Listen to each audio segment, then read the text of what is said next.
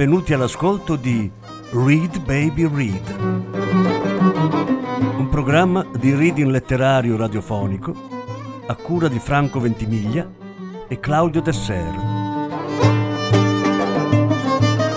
Voce Franco Ventimiglia, regia Claudio Desser.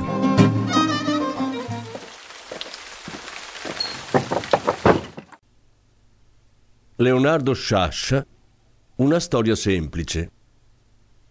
Lettura in tre parti. Seconda parte. You can hang me in a bottle like a cat. Let the crows keep me clean but for my hat. Where the wailing of the baby meets the footsteps of the dead. We're all mad. Here, the devil sticks his flag into the mud. Mrs. Carroll has run off with Reverend Judd.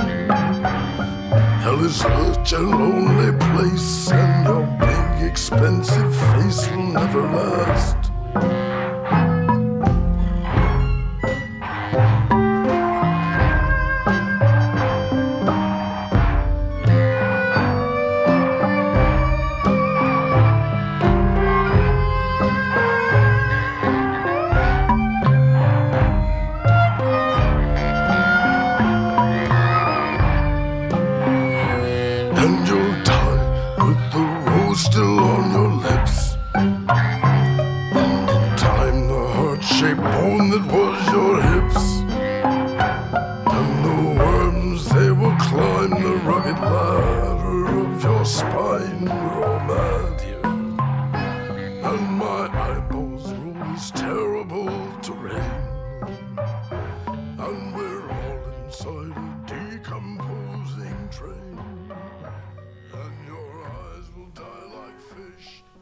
Il questore, sufficientemente irritato dal rapporto che adombrava l'omicidio del brigadiere, dall'informazione che la vittima si era separata dalla moglie o preferiva la moglie da lui, trasse motivo a rafforzare la sua ipotesi di suicidio. La domanda del perché avesse chiamato prima la polizia se la pose, ma non lo inquietò. Voleva, se le spose, ammazzarsi sotto gli occhi della polizia per dare più originalità e clamore al suo gesto. Preda della follia, insomma. Ma il brigadiere, facendo più attenzione al fonogramma informativo, fece notare al questore che la separazione della moglie era avvenuta 12 anni prima. Per quanto doloroso, un caso simile è difficile giunga al vertice della disperazione 12 anni dopo. Arrivò invece al vertice l'irritazione del questore nei riguardi del brigadiere. «Non si permetta di queste osservazioni», disse, «e faccia tornare subito il commissario, dovunque si trovi».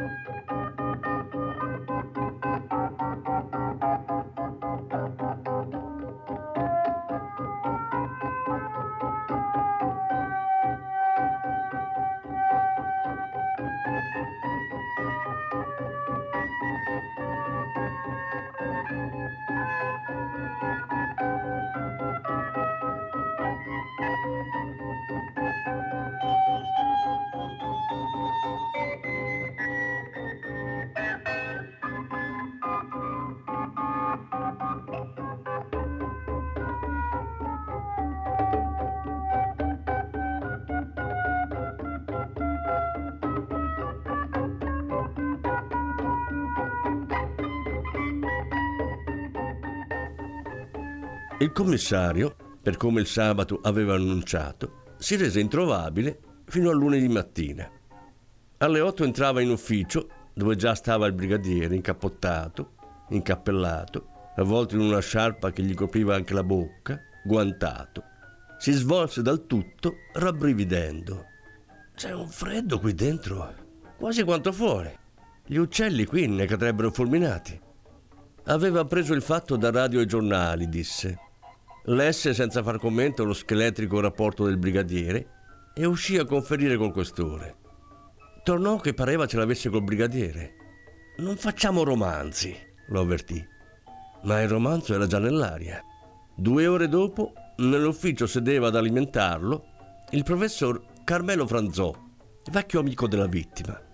Raccontò che sabato 18, inaspettatamente, si era visto arrivare in casa Giorgio Roccella. Spiegazione di quell'improvviso viaggio.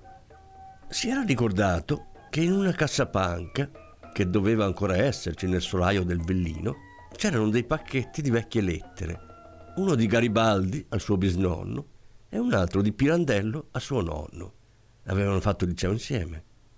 E gli era venuta la fantasia di recuperarli, di lavorarci un po' su. E gli chiese di accompagnarlo nel pomeriggio al Vellino, ma il professore aveva proprio quel pomeriggio da fare la periodica e inalienabile dialisi, pena per giorni l'intossicata immobilità. Gli sarebbe tanto piaciuto tornare dopo tanti anni a quel Vellino e partecipare alla ricerca. Si lasciarono dandosi appuntamento per l'indomani, domenica, ma la sera della domenica ecco alla radio la notizia della morte dell'amico. Ma aveva da aggiungere il professore altre informazioni e fondamentali. La sera di sabato una telefonata dell'amico. Telefonava dal Vellino e per prima cosa disse: non sapevo che qui avessero messo il telefono. Poi disse che cercando in solaio le lettere aveva trovato il famoso quadro. Che quadro? Aveva domandato il professore. Quello che è scomparso qualche anno fa, non ti ricordi? Aveva detto Roccella. Il professore non era certo di aver indovinato di quale quadro si trattasse. Gli consigliò comunque di chiamare la polizia. Che storia complicata, disse il commissario tra incredulità e preoccupazione. Il quadro, il telefono, 2 cose che il signor Roccella al momento in cui parlò con lei aveva appena scoperto. E ancora più incredulo al professore. Lei ci ha creduto. Gli ho creduto per tutta la vita. Perché proprio l'altro ieri avrei cominciato a non credergli? Il brigadiere, intanto, aveva preso l'elenco telefonico, lo sfogliò, cercò, lesse. Roccella Giorgio di Monterosso, Contrada Cotugno, 342260. Nell'elenco c'è. Grazie, disse acido il commissario. Ma non è il fatto che c'è a interessarmi, è il fatto che non ne sapesse niente che mi intriga. Possiamo, cominciò il brigadiere, puoi, e lo farai subito. Vai all'ufficio dei telefoni, prendi tutti gli estremi della domanda, della data dell'impianto, delle bollette pagate, fotocopia di tutto, anzi. E al professore? Torniamo al famoso quadro, scomparso, riapparso, al suo amico e presumibilmente di nuovo scomparso. Lei mi è parso a un'idea di quale quadro il suo amico volesse dire. E lei? Rimandò il professore. Io no, disse il commissario. Non mi intendo di quadri e di quelli scomparsi che in Italia sono tanti. È specialista un mio collega di Roma. Lo consulteremo. Ma intanto mi dica di quel quadro scomparso. Su opinione si tratta... Non sono specialista in quadri scomparsi, disse il professore. Ma un'opinione ce l'ha. È la stessa che dovrebbe avere lei. Cristo, sempre così, anche coi professori, anche coi commissari, ribatté acre il professore. Il commissario si contenne. Fosse stata altra persona, l'avrebbe magari sbattuta in camera di sicurezza. Ma il professor Franzò era conosciuto e rispettato in tutta la città. Generazioni di allievi ne avevano affettuoso e grato ricordo. E dunque mi ripeta il più fedelmente possibile quel che il suo amico le ha detto di persona e per telefono. Il professore, nervosamente, tanto nervosamente da sillabare, si diede a ripetere. Non sta omettendo qualcosa, si vendicò il commissario. Ho buona memoria e l'abitudine di non omettere nulla. Bene, bene, disse il commissario, ma tenga presente che tra poco dovrà ripetere tutto parola per parola al giudice. Il professore sorrise, tra compatimento e sdegno, ma a mettere fine alla schermaglia entrò il questore, che del professore era stato allievo. «Professore, lei qui?» «E con un interessante racconto», disse il commissario. Ma il ritorno del brigadiere portò agitazione. «La richiesta c'è, di 3 anni fa, ma con firma falsificata. L'hanno già accertato i carabinieri». «Maledizione!» urlò il questore, indirizzandosi ai carabinieri.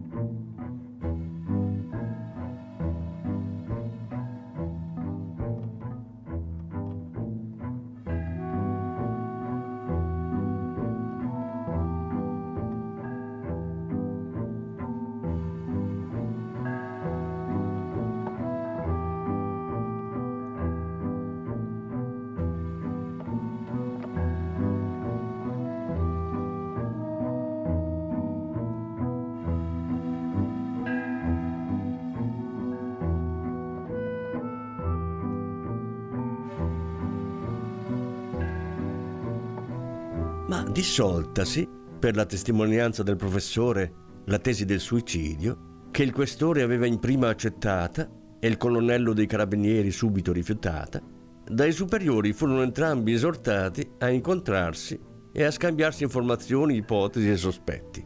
Si incontrarono, per così dire, a denti stretti, ma non riuscirono ad essere del tutto vaghi e insensati. Ricostruirono. Il signor Roccella, preso dal capriccio di ritrovare le lettere di Garibaldi e di Pirandello, era improvvisamente tornato dopo tanti anni. Era andato a ritrovare il suo amico, aveva pranzato al ristorante, prese dalla casa di città, o le aveva già con sé, le chiavi del villino. Si era fatto portare da un taxi. Lì, constatato che le chiavi ancora servivano, si era fatto lasciare per fare la sua ricerca. Ma cos'era accaduto da quel momento in poi? Aveva trovato impiantato un telefono, ma non pareva se ne fosse tanto sorpreso da come riferiva il professore, il che voleva dire che aveva idea di chi l'avesse fatto impiantare. L'aveva invece molto sorpreso, forse impaurito, lo scoprire nel solaio dove era andato a cercare le lettere quel quadro. La telefonata all'amico, dunque, la telefonata alla polizia. E poiché la polizia tardava ad arrivare, aveva cominciato a scrivere «Ho trovato», ma senz'altro impaurito, era andato a ripescare la vecchia Mauser. E proprio in quel momento, probabilmente, sentì bussare. Finalmente la polizia andò ad aprire, ma era il suo assassino. Punti da vagliare, il telefono era stato impiantato davvero a sua insaputa. Il suo ritorno era davvero dovuto al desiderio di ritrovare le lettere di Garibaldi e di Pirandello? Aveva davvero visto quel quadro o si era trattato di un quadro di famiglia di cui non si ricordava più ed era riemerso tra le tante cianfusaglie del solaio? Bisognava fare una nuova e più minuziosa perquisizione nel villino. Ma mentre la decidevano, un fatto accadde che portò un grande d'affare e sconvolgimento. Un treno locale, a quell'ora, le 14:00 PM, di solito carico di studenti al semaforo che precedeva la stazione di Monterosso, era stato fermato dal segnale di impedimento. Aveva aspettato che il segnale mutasse, ma mezz'ora era passata davanti alla luce rossa del semaforo.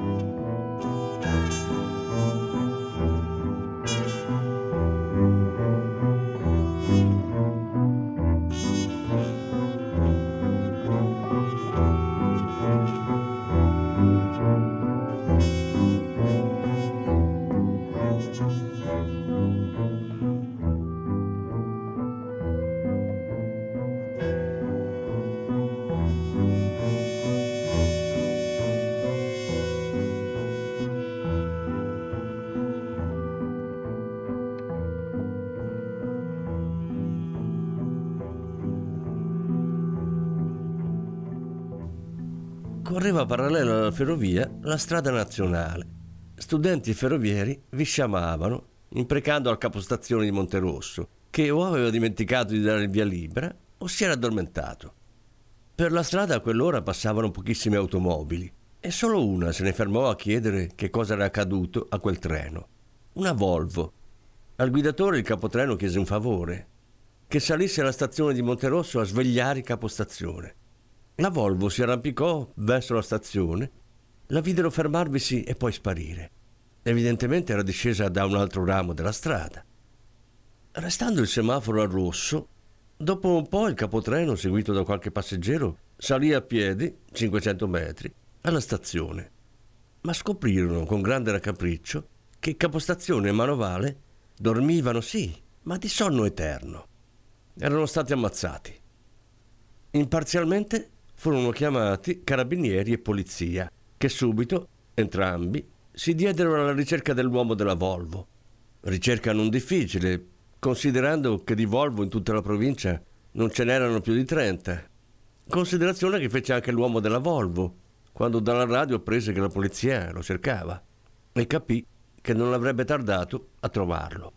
Andò dunque in questura di malavoglia e con apprensione, ma come fu scritto nell'incipit del verbale, spontaneamente. Cognome e nome, luogo e data di nascita, residenza, professione. E se aveva mai avuto a che fare con la giustizia. Nemmeno per una contravvenzione, disse l'uomo. Ma la dichiarata professione diede al commissario l'ineffabile gioia di cominciare duramente l'interrogatorio, rappresentante di case farmaceutiche. «Lei possiede una Volvo?» «Evidentemente». «Non dica evidentemente quando risponde a me. La sua Volvo è piuttosto costosa». L'uomo annui. «Tra i medicinali che lei vende sono inclusi eroina, cocaina, oppio?» «Senta», disse l'uomo raffrenando ira e paura, «sono venuto qui spontaneamente solo per raccontarle quello che ho visto ieri pomeriggio». «Racconti pure», disse con aria incredula il commissario. «Sono salito alla stazione per come il capotreno mi aveva pregato. Ho bussato ai vetri dell'ufficio del capostazione, mi ha aperto». «Chi?» «Il capostazione, credo». «Lei dunque non lo conosceva?» «No». «Gli ho detto quel che il capotreno mi aveva detto di dirgli. Ho appena guardato dentro l'ufficio. C'erano altri due uomini e stavano arrotolando un tappeto. Me ne sono andato». «Ma per l'altra strada», disse il commissario, «e poiché nessuno l'ha vista ridiscendere». «E dunque stavano arrotolando un tappeto?»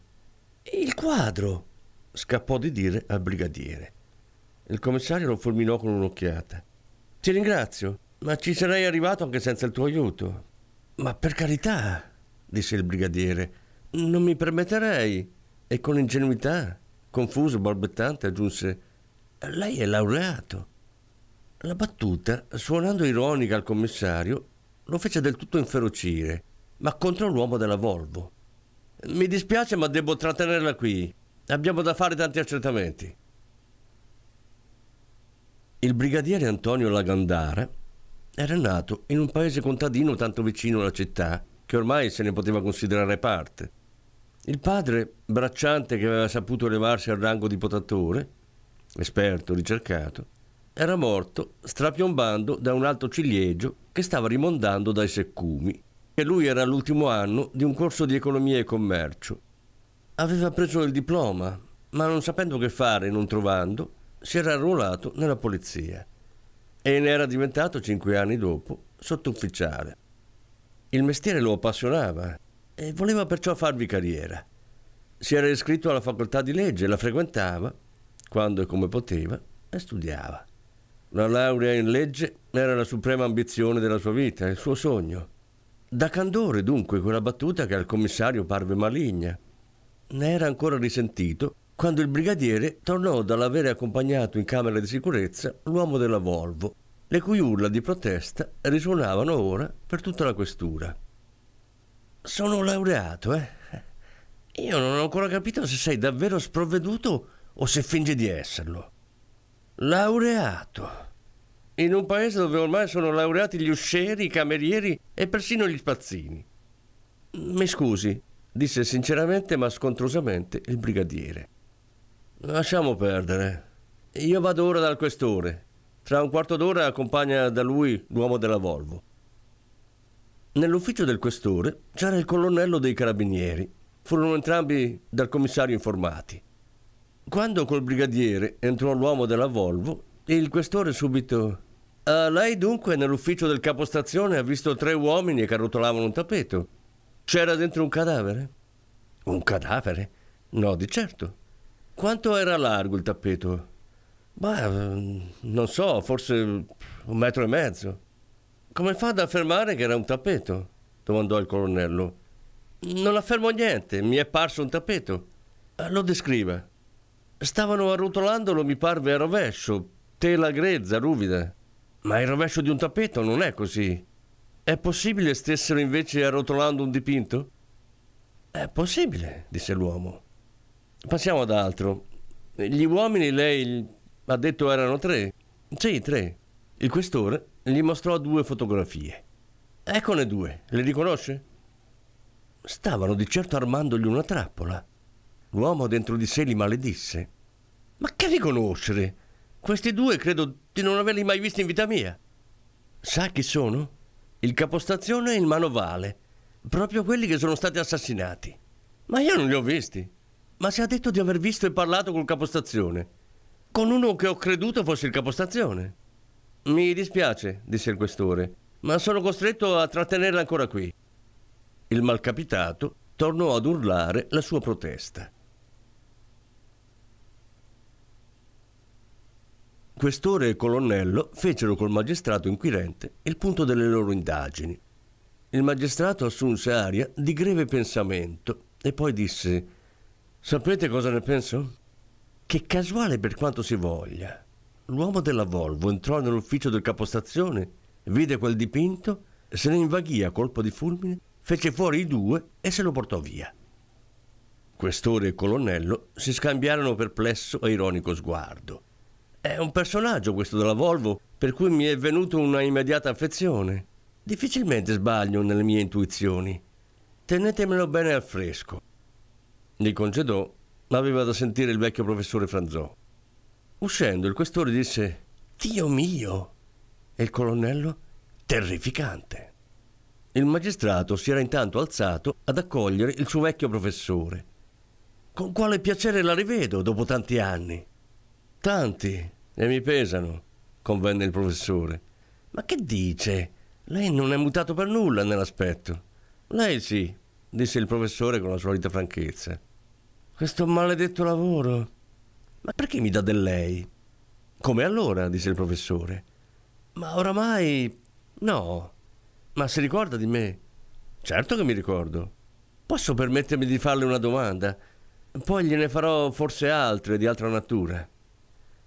«Nei componimenti d'italiano lei mi assegnava sempre un 3, perché copiavo, ma una volta mi ha dato un 5.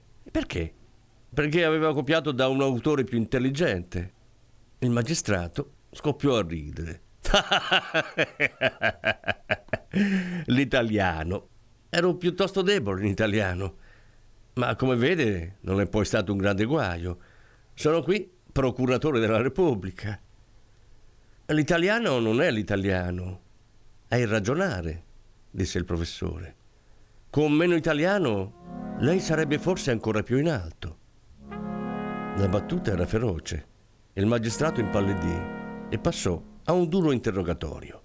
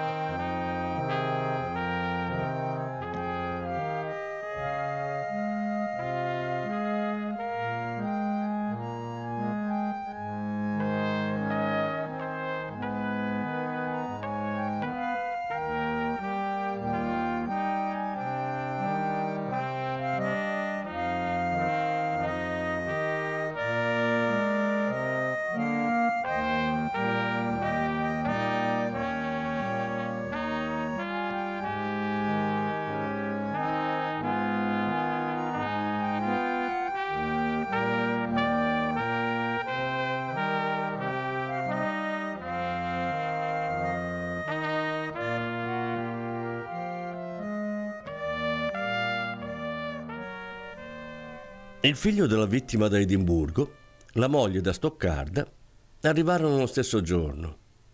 Fu tra madre e figlio, e anche per gli investigatori che erano presenti, un incontro molto spiacevole. La moglie, evidentemente, era venuta per arraffare dal patrimonio quel che poteva. Il figlio per impedirglielo, ma soprattutto per sapere come e perché suo padre era stato ucciso e da chi. L'incontro avvenne nell'ufficio del questore. Non si salutarono. Il saluto del figlio fu un secco: «Puoi tornartene a Stoccarda, non c'è nulla per te». «Questo lo dici tu». «Non lo dico io, lo dicono certe carte che mio padre ha fatto registrare qualche anno fa. Non sono sicura che quelle carte valgano, che non siano impugnabili. Mettiamoci d'accordo, vendiamo tutto e andiamocene». «Non vendo. Io forse resto qui. Ci sono venuto e sono stato a lungo molti anni fa. C'erano ancora i miei nonni. Ne ho un ricordo bellissimo, sì. Forse ci resto. Con mio padre spesso pensavamo di tornare, di fare vita qui». «Con tuo padre», disse sarcasticamente la donna. «Vuoi dire che non era mio padre?» Guarda, le madri non si possono scegliere, che io di certo non ti avrei scelto. D'altra parte tu sicuramente non mi avresti scelto come figlio, ma i padri si scelgono. E io ho scelto Giorgio, l'ho amato, piango la sua morte. Era mio padre. Tu attribuisci troppa importanza al fatto di essere andata a letto con un altro o con altri. La mano laccata e inanellata della madre lampeggiò sulla guancia del figlio. Il ragazzo le voltò le spalle mettendosi a guardare lo scaffale dei libri come se davvero lo interessassero. Stava piangendo. Il questore disse: «Questi sono affari vostri. Io voglio sapere da lei, signora, se ha qualche ragione o sospetto riguardo all'uccisione di suo marito». La signora scrollò le spalle. «Era siciliano», disse. «E i siciliani ormai da anni, chissà perché, si ammazzano tra loro».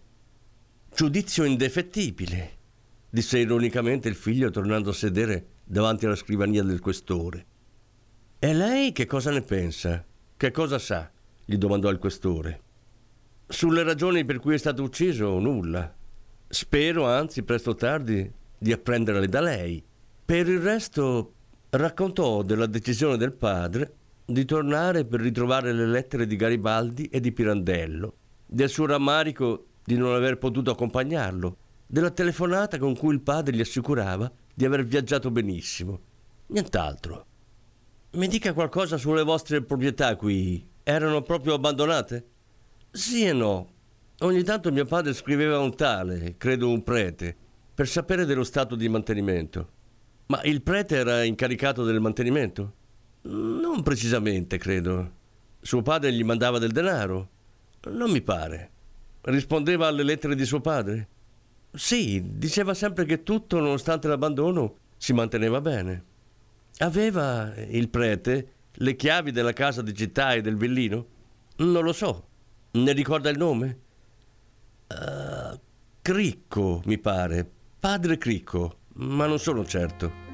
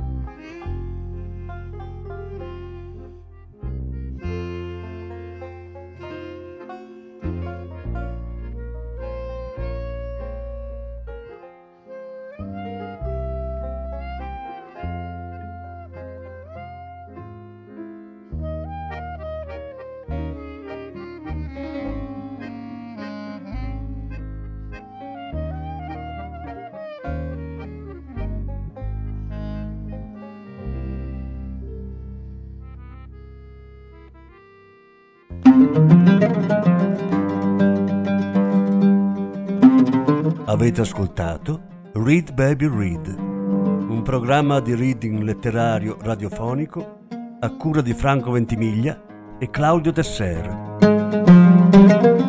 Grazie per l'ascolto, alla prossima settimana. La terza parte della lettura andrà in onda la prossima settimana.